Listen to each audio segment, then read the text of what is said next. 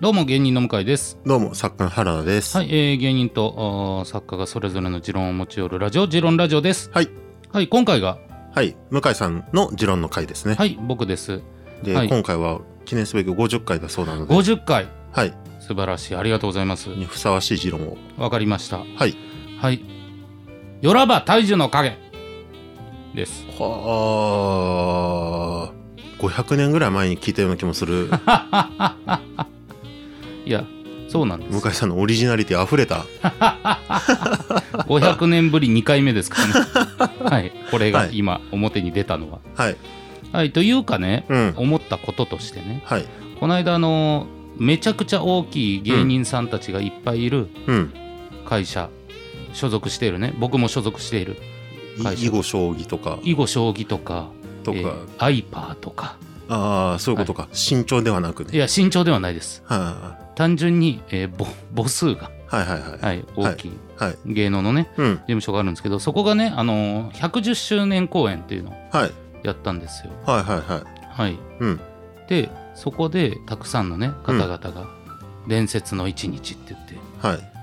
4月2日3日あったんですけど一日じゃないじゃないですか。一日じゃないんですよここですよお笑いの会社やんと思 おったんもですろいですね。おもろいですせ2日やりますせです 伝説の一日初日と千秋楽がありましたから、でき千秋 楽はい。できませんよそんなのねっていうのがあったんですうん。でそんな折110周年2日やるはい。もう、え4回公演ですようでん。 4回公演でもう芸人さんがうん。もう何ですかもうトータルで言ったら全員持ち時間が4分かへえ。師匠方また別かもしれないけど若手はへえ。 4分ダーッと続いて、うん。まあ、中説みたいなのがあってまた、うん。であと幕前みたいので新喜劇とはい。漫才のセットチェンジの時にうん1分ネタみたいなのがダダダッと続くみたいな、はい。トータルル。で、まあえ1公演に30組とか40組うんプラス新喜劇とかはい。出られるで、まあ、2日目の3回目はダウンタウンさんがうん。出てまあこれももう話題になりましたけど、まあ、うん漫才やられてはい。のもあったんですで見た時に思ったんですけど、はいこんな売れてる人らいるこんな数うん。と思ったんですよ、うさ要はかぶってないですからほとんどがはい。はい。 8公演そこに出る演者がそれぞれうん。基本かぶらずにうん。売れてること前提の、はい。はい。えー誰ですかもう誰が今若いのかとかも分かんないですけどはい。それこそだからさっき言ってた1分ネタっていうところはもう賞ーレースのファイナリストたちとかがずらずらずらって入ってるとかそんなんでしたよねなんかはいそうそうそうそうそうそう MC があの、うんおいでやすはいは古賀がやって、うんみたいなんとかいうんでそれこそまあまあ短い時間まあそれこそ誰だろう囲碁将棋とかねはいはいはいがやってるんですけどそのクラスが1分で出てくるってこと囲で碁すね将棋が1分なんですよ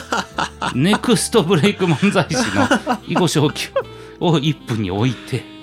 ああまあ他事務所だったらそこそこの柱ですよそもう囲碁将さんとかもそろそろ、うねうんそんな人らが毎回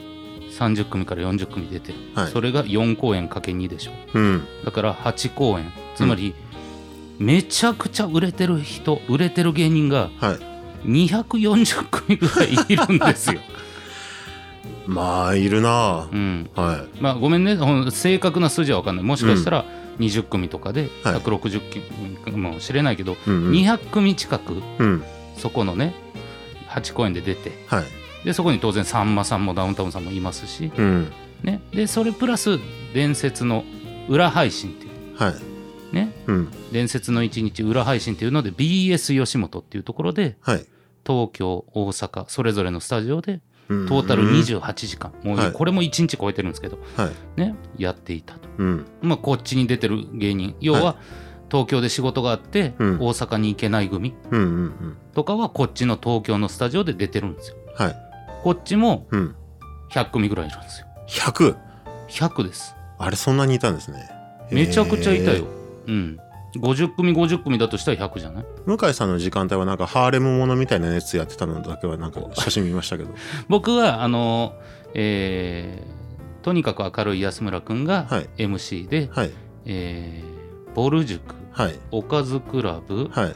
スパイクはい米田2000、はいえー、アマコインターはい鬼越トマホーク僕っていう全然なんか最後の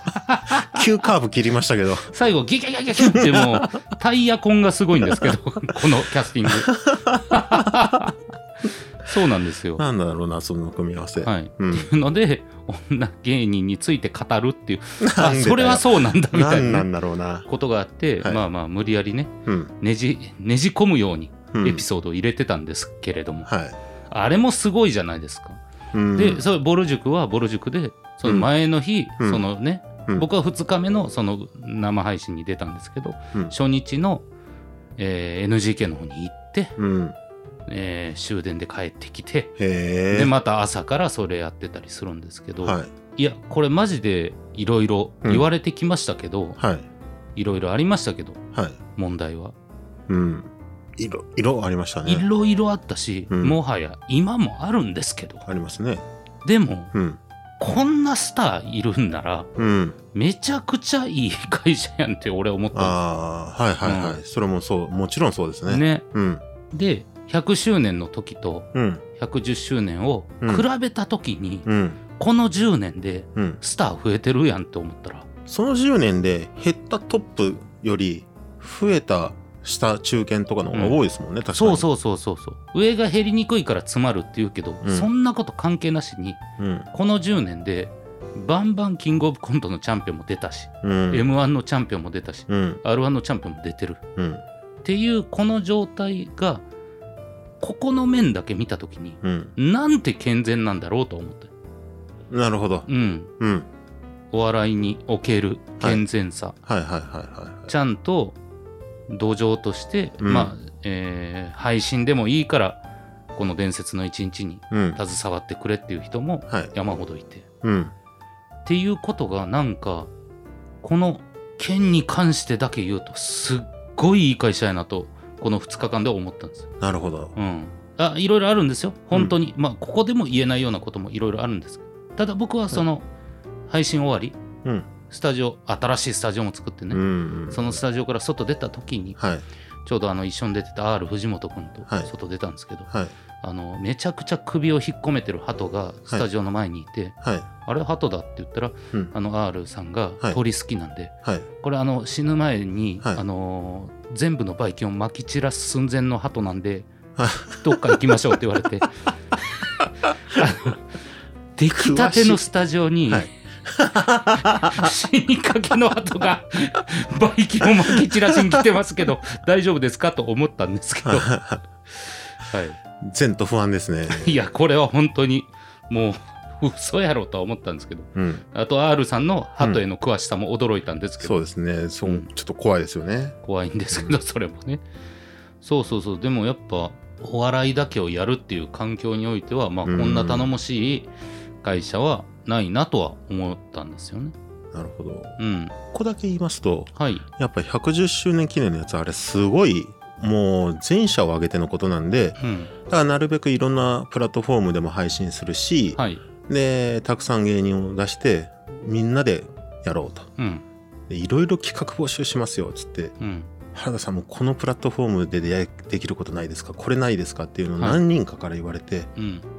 じゃあこういうのどうですかねっていうのを送ったきり何の音沙汰もなくギャラもないですけど 健全とは僕はその会社の中はもちろん健全なんだろうけど、うんどれだけのその外注業者を泣かせたあまあね、はいっていうことも面白いなって思って、いやいやいやいやおかしいやろうんこ、れはおかしいやろいやわあかるんなにたくさん書かされたけど音沙汰も なくへえってそれは本当に、うんうんこれ思うんですけどはいこんだけはい芸人がうん基本ここにおいて、うんこれ芸人がよく言うんですけど、はいまあ、原田君も前どっかで嫌いって言ってた、うんこれ何待ちって芸人ってよく言うんですよ、はいはいはいこれ何の時間やねんこれ何に生かされてんねんうんみたいなのって芸人ってめっちゃ嫌いなんですけど、はいこの2日間においては、うん多分めちゃくちゃ少なかったと思うんですねなんやねんあれっていう話は俺の周りでは言った人とか全然聞かないんですようーん当然ねそれは待ち時間がないってことですか単純に待ち時間というかまあだから行ってなんか変なところ回されなんかブースがどうのとかうん昔だったらあったそそれに対してなんかストレスみたいなはい、う感じがなかったってよう聞くんよほんまに今回はーんライブスタンドとか時はうんうんなんかもうこなんでこんなんせなあかんでんとかうんうんうんうんうんは結構あうんうんったうんだけどやっぱりこれはもうそういう意味合いではないお祭りなわけでしょ110周年ってはいはいはだからなんか別に楽しくネタやってでうんまあそれこそすぐ帰らなあかんからいはいねうんこのコロナ的にもねうんっていうのもあってまあよかったなみたいなの言ってる人が多いってことははいその4倍うん外注業者はしんどい思いしてるんだろうなみたいなああ4じゃないでしょうけどねあ少ない全然だってゼロなんですよどれだけ書かされたかそれってどういう理屈なの ほんまにあっち側の意見よあっち側の理屈って何なのこれはね僕も十何年来うん やってますけど分かりません僕それこそ1年目の時にうちのその若手のネタバトルをリニューアルするから、はいはいはいシステム作ってくれって言われたんですよシステムはいエンジニアじゃん5000円払うと5000円でシステム払われなかったですけどっ払われないっていうのを1年目で味わってから、うん面白い会社おもろいなーって、